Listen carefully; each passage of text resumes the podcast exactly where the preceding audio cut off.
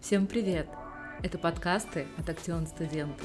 Мы разбираем в них крутые истории в рамках бизнеса и отвечаем на ваши вопросы. Слушай нас каждую неделю. Всем привет! Сегодня у нас э, в гостях э, Наталья Ходина, специалист-эксперт по охране труда. Наталья, здравствуйте! Привет! Сегодня мы поговорим опять про нашу любимую охрану труда. Так, первый вопрос. Наталья, подскажите, какое вы получили образование и какую специальность? А, я была одним из первых студентов а, в Российском государственном социальном университете по специальности а, безопасность производственных процессов и производств. Но она изначально не так звучала, нас переименовали в процессе. Но закончила я вот инженером и безопасность производственных процессов производства. Угу. Тогда вы еще учились пять лет, да? Да, да, я закончила специалистом пять лет.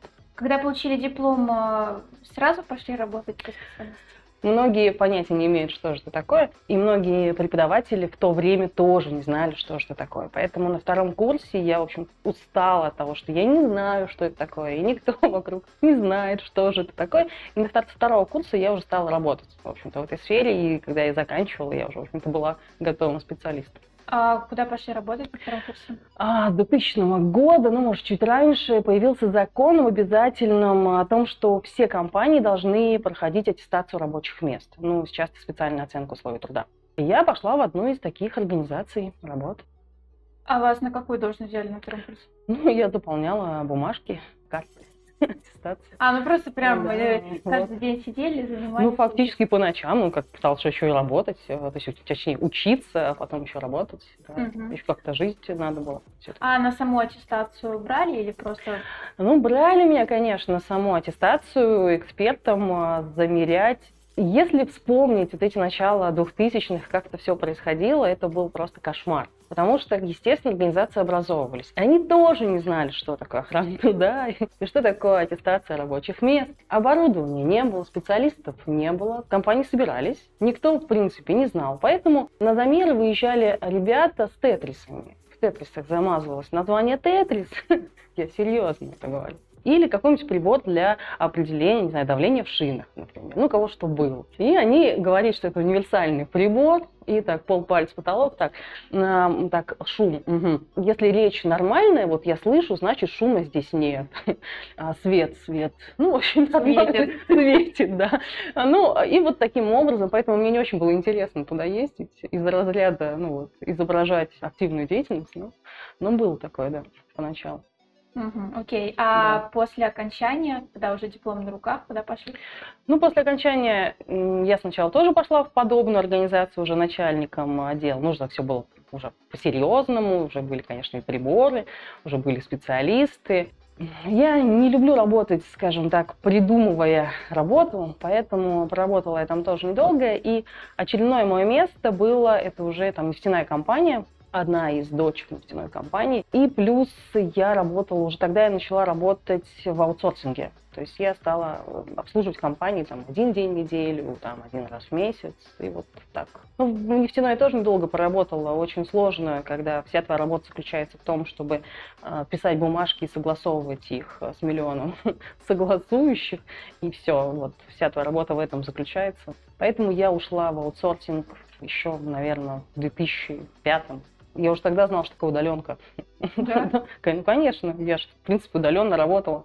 У меня было 5-6 организаций. Все еще тогда не знали, что это такое, я уже так работала. Если проанализировать э, знания, которые получили в ВУЗе, они вообще как-нибудь помогли в карьере? Еще говорю, сложная была ситуация в моем ВУЗе. Могу сказать, что на пятом курсе я уже заменяла преподавателя. Они говорили, так, хочешь зачет? Ты ведешь. Не вопрос. Особенно аттестация рабочих мест. У нас был отдельный предмет. Не знаю, как сейчас. И да, вот был отдельный предмет. Преподаватель садился, я, в общем-то, читала лекции. Но был у нас, да, у нас был, дай бог ему здоровья, он еще жив и, дай бог, здоров, Александр Петрович Соловьев. А, первый советник тогда еще Министерства по охране труда или министра, ну, не помню уже, как это все называлось, все менялось. Он один из первых, который как раз и пытался ввести в России риск-ориентированный подход. То, что сейчас у нас происходит, то, что 1 марта случились изменения законодательства, то, что мы встали на рельсы риск-ориентированного вообще видения всего, он тогда еще пытался это внедрить, но не получилось. Но он у нас преподавал и учил нас этому. Мы, конечно, этому сопротивлялись. Он учил подходить к охране труда с точки зрения потребностей работника, а не, там, не знаю, проверок, э, не работодателя, хочет он или не хочет. Сложно сейчас э, вспомнить э, весь его подход, но вот он, наверное, заложил в нас такое вот видение. Он, мы были единственные, наверное, курсом, который, у которого он вел. Мы до сих пор с ним иногда поддерживаем отношения, связь. Прекрасный преподаватель, прекрасный специалист. И могу сказать, что многие потом, кто знали наш выпуск, а выпуск наш собрался, ну, опять-таки, как мы с вами говорим, и как многие сейчас собираются, мы не сдали все везде, где только можно. В социальном университете экзамены были, а мы тогда сдавали экзамены в августе, где все, кто где-то что-то не сдал, куда не прошел, мы все собрались на безопасности, жизнедеятельности. Ну, так случилось. Кто-то психологом хотел, кто-то финансистом, я вот финансист не сбывшийся, вот, папин, мамин э, мечта. И все потом просили просили, говорит, Наташа, кто-нибудь из твоих свободен, Наташа, нам нужны твои, нам нужны твои вот, однокурсники, потому что вы лучше. Вот он нас научил. Ну и были, конечно, другие, был еще у нас преподаватель Лев Иванович, фамилию не помню. Он преподавал сопротивление материалов и иные другие кучу физических дисциплин. Он преподавал в Мельбурне периодически. Конечно, вот уровень профессора Мельбурна у нас социальном университете, это, конечно, конечно, мы ни черта не понимали, я лично, Сопромате, да, и в остальном, что он преподавал, но он, это так хорошо делал, что вот мы видели этот уровень, видели подачу, он учил нас быть студентами, он учил нас, а, как вообще в жизни себя вести, что нужно быть активным, нужно постоянно стремиться. Он говорит, вот иностранцы, они, говорит, постоянно тянут руки, они не знают, знают, не знают, они зарабатывают баллы, они активны. А говорит, а вы, говорит, я прихожу, а вы вот это, вот это, кто к доске пойдет? Там, Говорит, так не должно быть, а в жизни что вы будете делать? Говорит, когда вы будете работу искать, что, как, ну, и он нас вот вытягивал, э, делал нас другими. Вот это, конечно, да, это был прекрасный опыт, замечательный. А с точки зрения, конечно, профессий, ну, так сложилось. Еще не... У нас был, например, право по охране труда преподавал профессор с факультета юридического. Хороший у нас юридический факультет в университете, ничего не хочу сказать. Профессор замечательный. Но не его вина, что он с охраной труда не сталкивался в жизни никогда. Ну, что он делал? Он приходил, зачитывал нам там трудовой кодекс, например, или какой-нибудь нормативный документ. А я в то время уже работала, и вот он начинает фразу, а я записываю ее, вслух продолжаю наизусть. Ну, ну, каждый день их уже наизусть знаю. Он такой, так, ты ко мне больше не приходишь. Потом, да, потом придешь, зачетка, не позорь меня. Ну, то есть, ну, ну как-то так, да. Поэтому что, что могли туда пихали в эту программу, чтобы нас только выпустить. Ну, задача была, заказ был от государства, вот они нас выпустили. Ну, могу сказать, что да, наши все, кто выпустился, даже уйдя потом в другие сферы, не знаю, нарожав десяток детей и потом решив вернуться, они прекрасно вливались всегда. То есть уровень, не знаю, каким образом, но он да, удался, да, в нашем. Не знаю, как сейчас, что там в университете. Я иногда преподавала там, когда было свободное время, замещающим преподавателем. Ну, да, конечно, они уже больше знают, уже как-то есть понимание, уже специалистов много выше. Теперь вернемся к аутсорсингу. Угу. Я знаю, что у нас очень многие ребята тоже не хотят работать э, штатными специалистами по охране труда, сразу хотят на аутсорс. Стоит ли это того? Какие вообще преимущества? Могу сказать, что мне все завидуют. Мне всю жизнь все завидуют. Говорят, слушай, какую-то классную выбрал специальность. Ты всю жизнь не работаешь. Говорю, как это я? Нет, нет, стойте. В смысле я не работаю? Я работаю. Говорит, надо один раз в неделю, да? Я говорю, ну, кто на что учился? Да, да, наша работа, она, конечно, позволяет, наша специальность позволяет а, работать э, в очень многих организациях. Это, с одной стороны, сложно, потому что ты должен сам себя организовывать. Э, в этом есть минус. Э, нужно обладать, скажем, таким многозадачностью. А нужно самого себя всегда пытаться как-то заставлять работать, учитывая, что в охране труда мало кто понимает, мало кто в организации достаточно хорошо соображает. Тебе не ставят задачу ты их сам себе ставишь. Угу. И сам же отчитываешься. А уже руководство определяет, да, ну, то, хорошо ты сделал или плохо сделал по своим каким-то там, ну, каким-то там видением а, этого процесса. Поэтому в этом есть определенная сложность, а, много, потом всегда может что-то случиться. ты не можешь там уехать куда-то там на Бали и все. Случился несчастный случай, ты должен быть здесь. То есть такая работа. Или там что-то произошло, должен быть здесь. Она не позволяет работать, как, не знаю, вроде там каких-нибудь айтишников, разработчиков, да, все, там уехал и, и живешь себе чудесно. Не совсем. Но да, а, там день в неделю, два дня в неделю ты занят, но в основном ты свободен. Насколько ты свободен? Да? Можешь ты дома организовать свою работу? Отлично, молодец. Если понимаешь, что не твое, ну, не, сложно, всегда можно выйти на time. Вариантов, а, запросов очень много я всегда ищу работу. Ну, я это человек, который у меня резюме всегда актуально. Я ее всегда ищу. Ну, даже вот мы с вами, да, нашлись, в общем-то. Не просто, не просто так. Вот. Работы много, очень много. Очень э, много предложений, возможностей по времени. Просто вот можно выбрать от своей вот возможности. Можешь работать, можешь себя заставлять, пожалуйста. Не можешь, нужны тебе соцпакеты. Да, могу сказать, что с нашей работы соцпакет это такая очень редкая вещь. Очень редко кто даст тебе там ДМС, например. Там сейчас соцпакеты такие все красивые, вкусные, и они все мимо. вот, ни разу, ни разу у меня еще не было ДМСов на моих работах. Пытались мне их давать, но не давали ни разу. Поэтому, если это важно, если человек понимает, что... Потом сложно тоже с получением кредитов, потому что там у тебя 10 тысяч, там у тебя 15 тысяч, там у тебя 5 тысяч, когда ты показываешь это в банке, они такие, м-м, ну, что, интересно, а что-нибудь серьезное у вас есть? Ну, ты вроде как бы много получаешь, уж там, там, там, там где-то попреподавал, там еще где-то, там какой-то там проекты поучаствовал, вроде, вроде денег много, а как бы такие, ну, ну, знаете, вот когда у вас будет что-то постоянное, приходите. То есть тоже есть какие-то минусы. Но пока, в общем-то, для молодого сотрудника, для начинающего специалиста это, конечно, кайф. Потому что ты можешь работать везде. Ты можешь быть и в театре, не знаю, и в ресторане, и на стройке, и в IT-компании. Пожалуйста. Я не знаю, где я только не работала, в каких только сферах я не была. И причем тебе не нужно быть сильным специалистом там в этих сферах. Но ты, и, ну, там я, о, да, да, да, парни Конечно, да, я вообще в фарме просто собаку съела или там э, рестораны. О, да, не вопрос. Ну, то есть, как бы, о, я там-то работаю. Да, вы в таком ресторане работали. Да, да, я работала в этом ресторане. Ну, как бы, да. Так что работа в этом плане, конечно, возможности дает милю. А никогда вообще не хотелось э, в офис или на завод? Я завод на заводе я работала, и в офисах я работала, full тайм я работала, Заводы, заводы, заводы рознь, конечно. У меня был завод в Подмосковье. А, ну, как сказать, в общем-то, неплохие там были руководители. И завод в принципе, ну, как сказать, неплохой. Завод купил руководителя. И, ну, короче, руководитель, господи, собственник купил завод. Первым делом, конечно, он транслировал себе административный корпус. Все чудесно.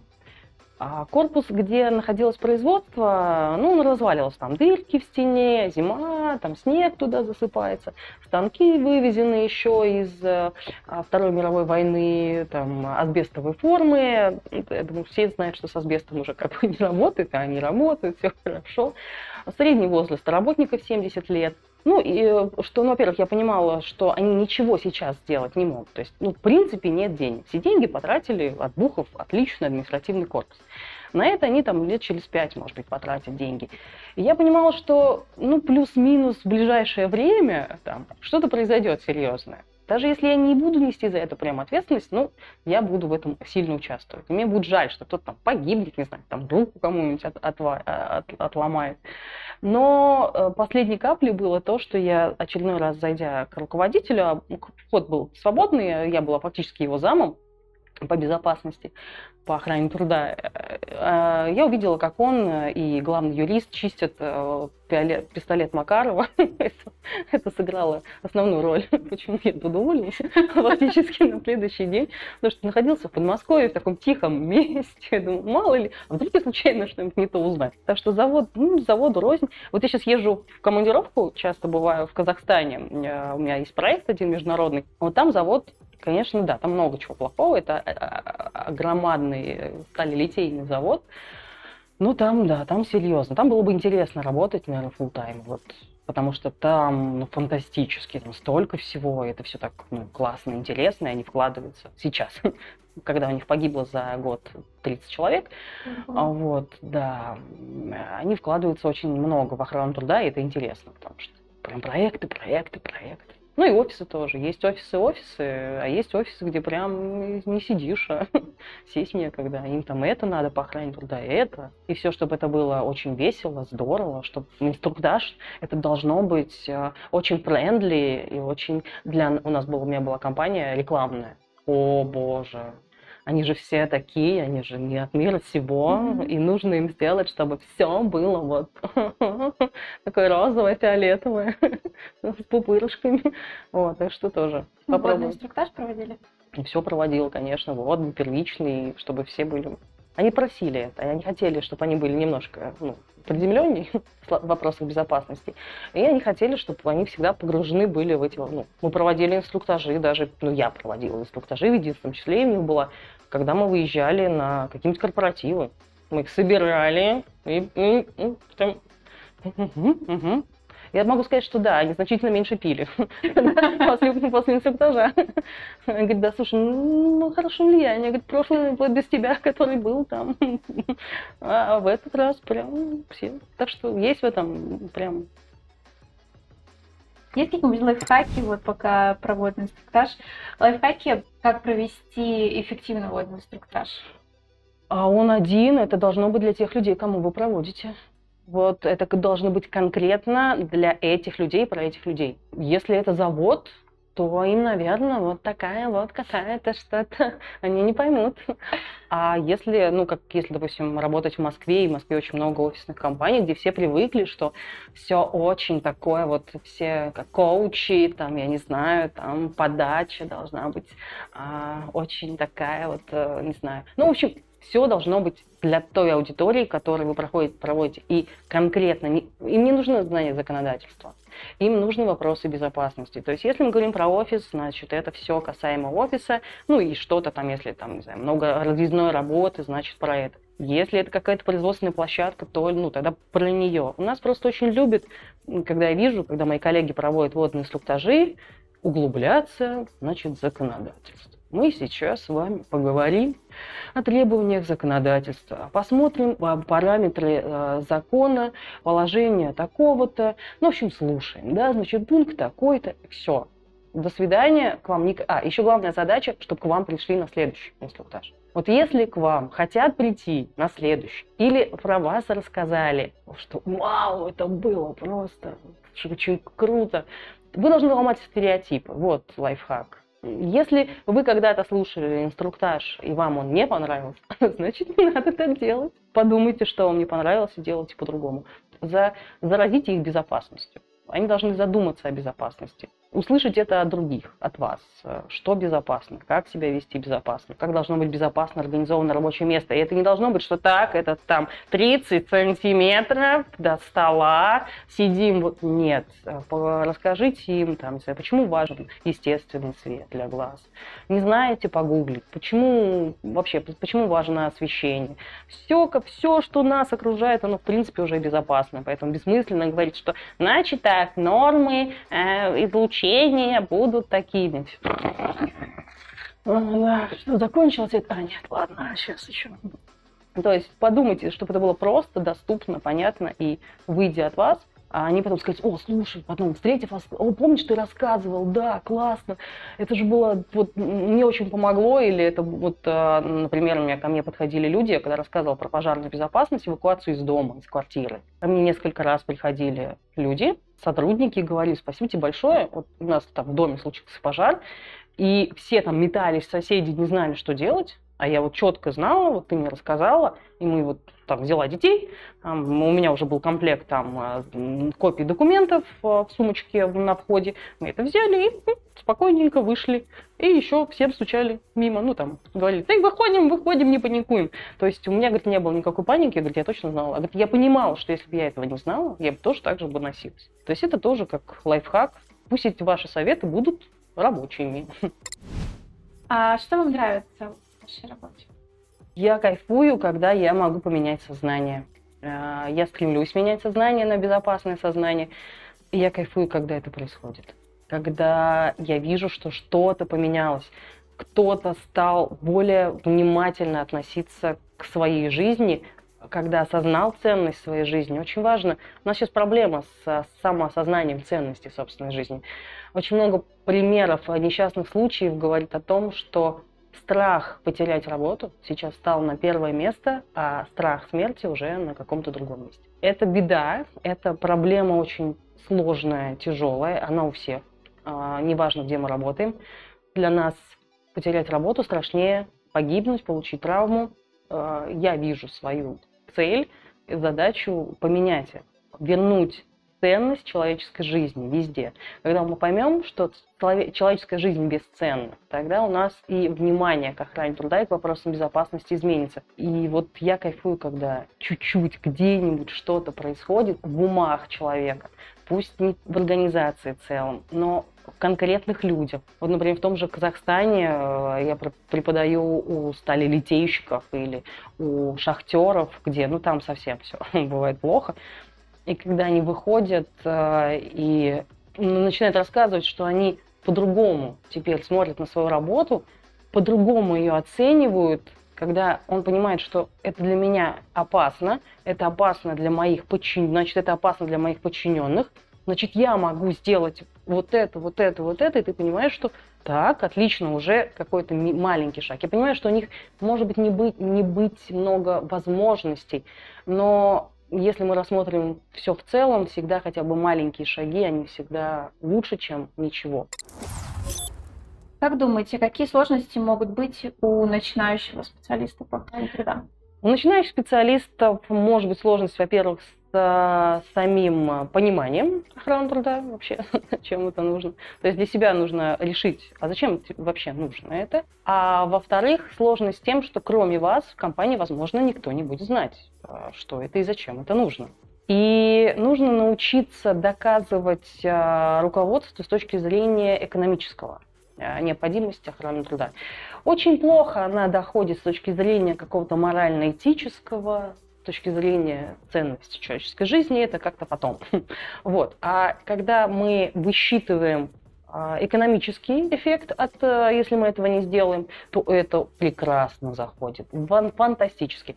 И вы должны понимать, э, что не за все вы несете ответственность. Э, вы должны понимать, что все вопросы, ваши предложения нужно доводить до руководства желательно письменно, например, почты электронной, потому что сталкиваются специалисты, начинают, начинающие с тем, что а, они что-то предлагают, им говорят, да-да, конечно, не сейчас. А потом что-то происходит, а, в смысле, а почему вы это не сделали? Ну, вы же, я ничего такого не говорил. Поэтому нужно научить себя доводить а, обязательно все ваши предложения, желания письменно.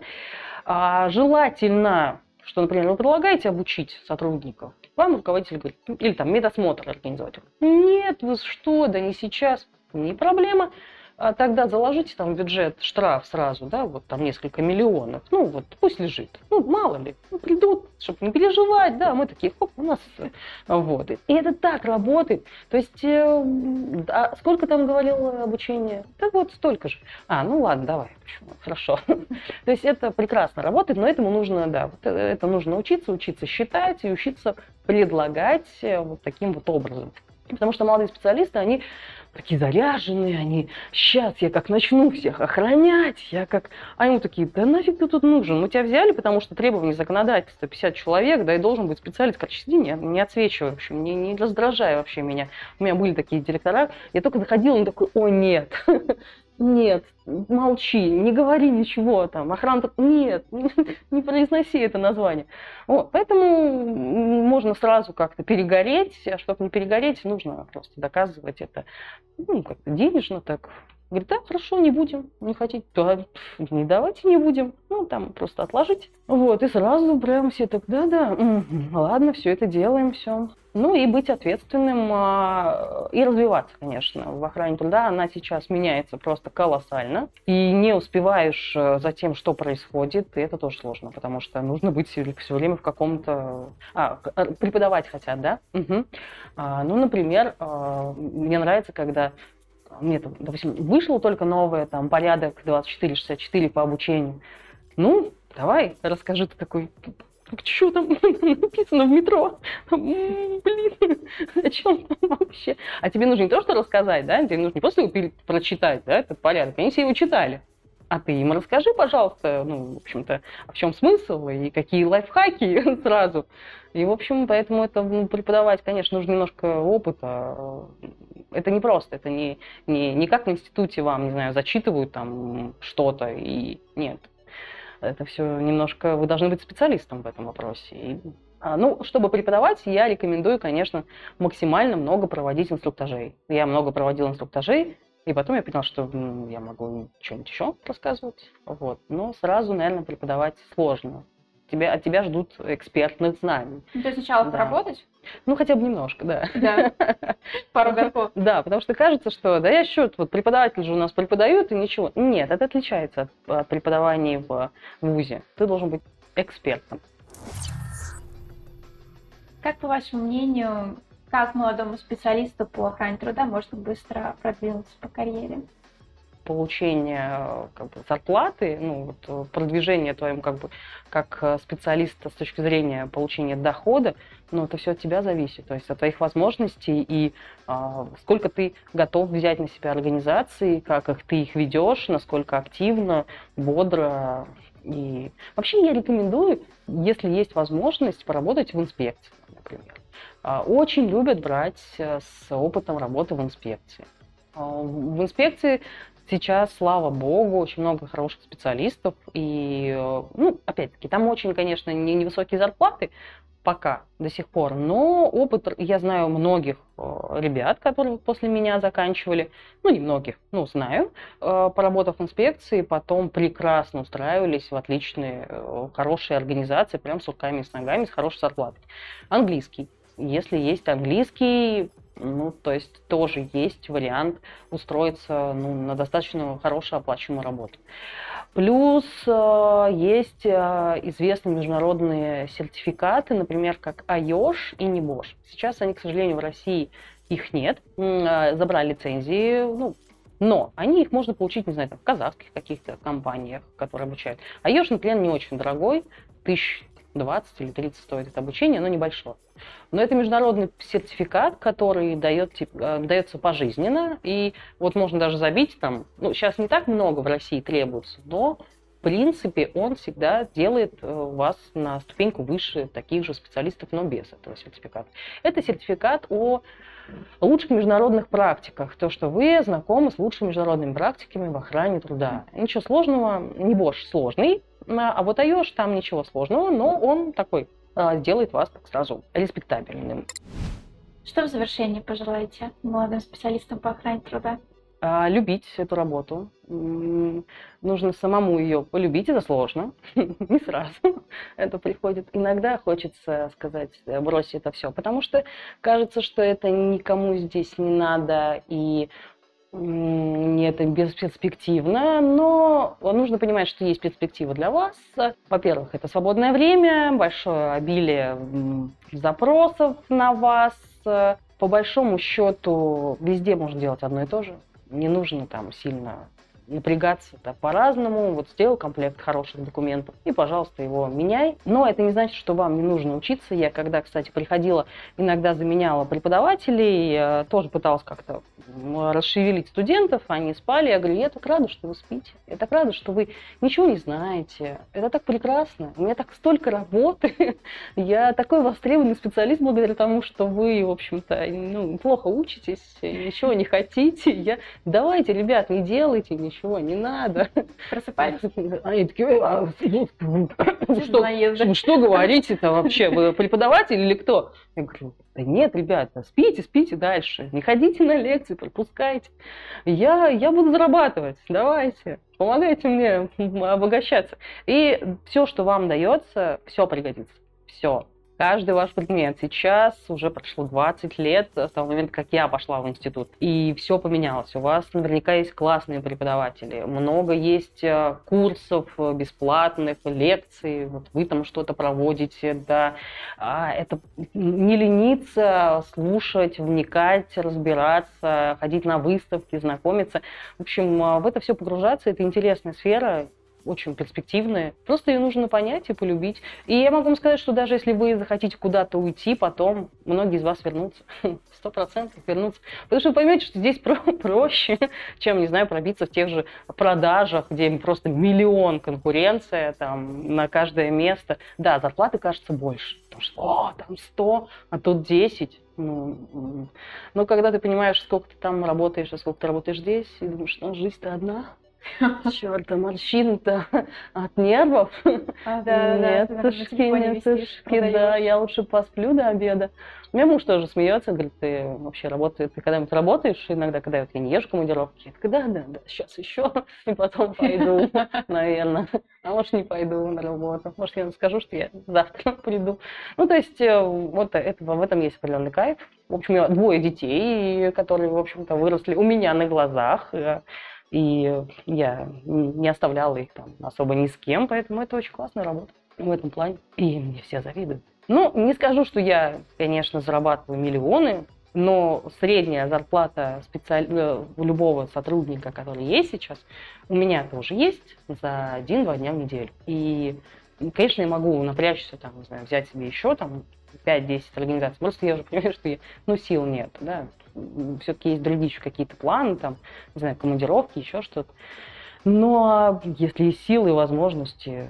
У меня, например, знакомый, а, он закончил, кстати, МГУ, а, правда, он закончил что-то типа лесотехнического. Ну, что-то такое там, геодезический факультет. Ну, попал в охрану труда, и он ведет только строительные организации. Вот, он очень хорошо зарабатывает. Я строителей не люблю, потому что я девочка, я не люблю лазить там где-то, грязно, ругаться там. В общем, я как-то со строительными. А он, да, строительные, он там минимум 50 тысяч платит за просто, что ты как бы числишься. И вот у него несколько, и он да, ну, достаточно хорошо зарабатывает. То есть я, конечно, беру какие-то небольшие компании, поэтому они, соответственно, платят меньше. Поэтому вариантов развития много, но нужно быть, конечно, быть готовым, быть, любить эту работу и в нее вникать. Э, не прокатит. Где-то пару раз, конечно, если вы там схалявите, пройдет. И меня ругают, и меня иногда увольняют, и я что-то не успеваю, меня ставят у нас вопрос ребром. Сейчас, сейчас, сейчас. Что там, что хотели? сделаем сейчас инструктаж опять, это не вопрос. Вот, или, ой, что я забыла сделать, а, спецоценку провести, а, черт, да, точно, у вас забыл. И вот еще что рекомендую. Когда приходите в организацию, старайтесь э, организовать так, чтобы работа была без вас. Например, повесить на HR а, ну, там, какие-нибудь подписания э, журнальчиков. Как только подписание журнальчиков, поверьте мне на слово, ложится на вас. Вам сначала кажется, что это так просто, это все, это привязывает вас максимально. Кто-то забыл, кто-то ушел на удаленку, все. Поэтому как только пришли, организуйте так, чтобы журнал или что-то там заведете, подписывался сразу при приеме у HR. Тогда, поверьте мне, все остальное, в общем-то, можно делать удаленно, онлайн. Сейчас вообще все, кроме журналов, можно подписывать электронной подписью, и можете, в принципе, не появляться инструктажи проводить удаленно, и все. Может быть, мечта о Бали сбудется. Почему нет? Да. Так что вот, что хотела пожелать. Отлично. Спасибо вам большое, Наталья, что пришли к нам в гости. Уверена, Спасибо, что, что ребята точно очень много полезной информации для себя да. услышат. Еще раз спасибо. До новых встреч. Давайте. Пока.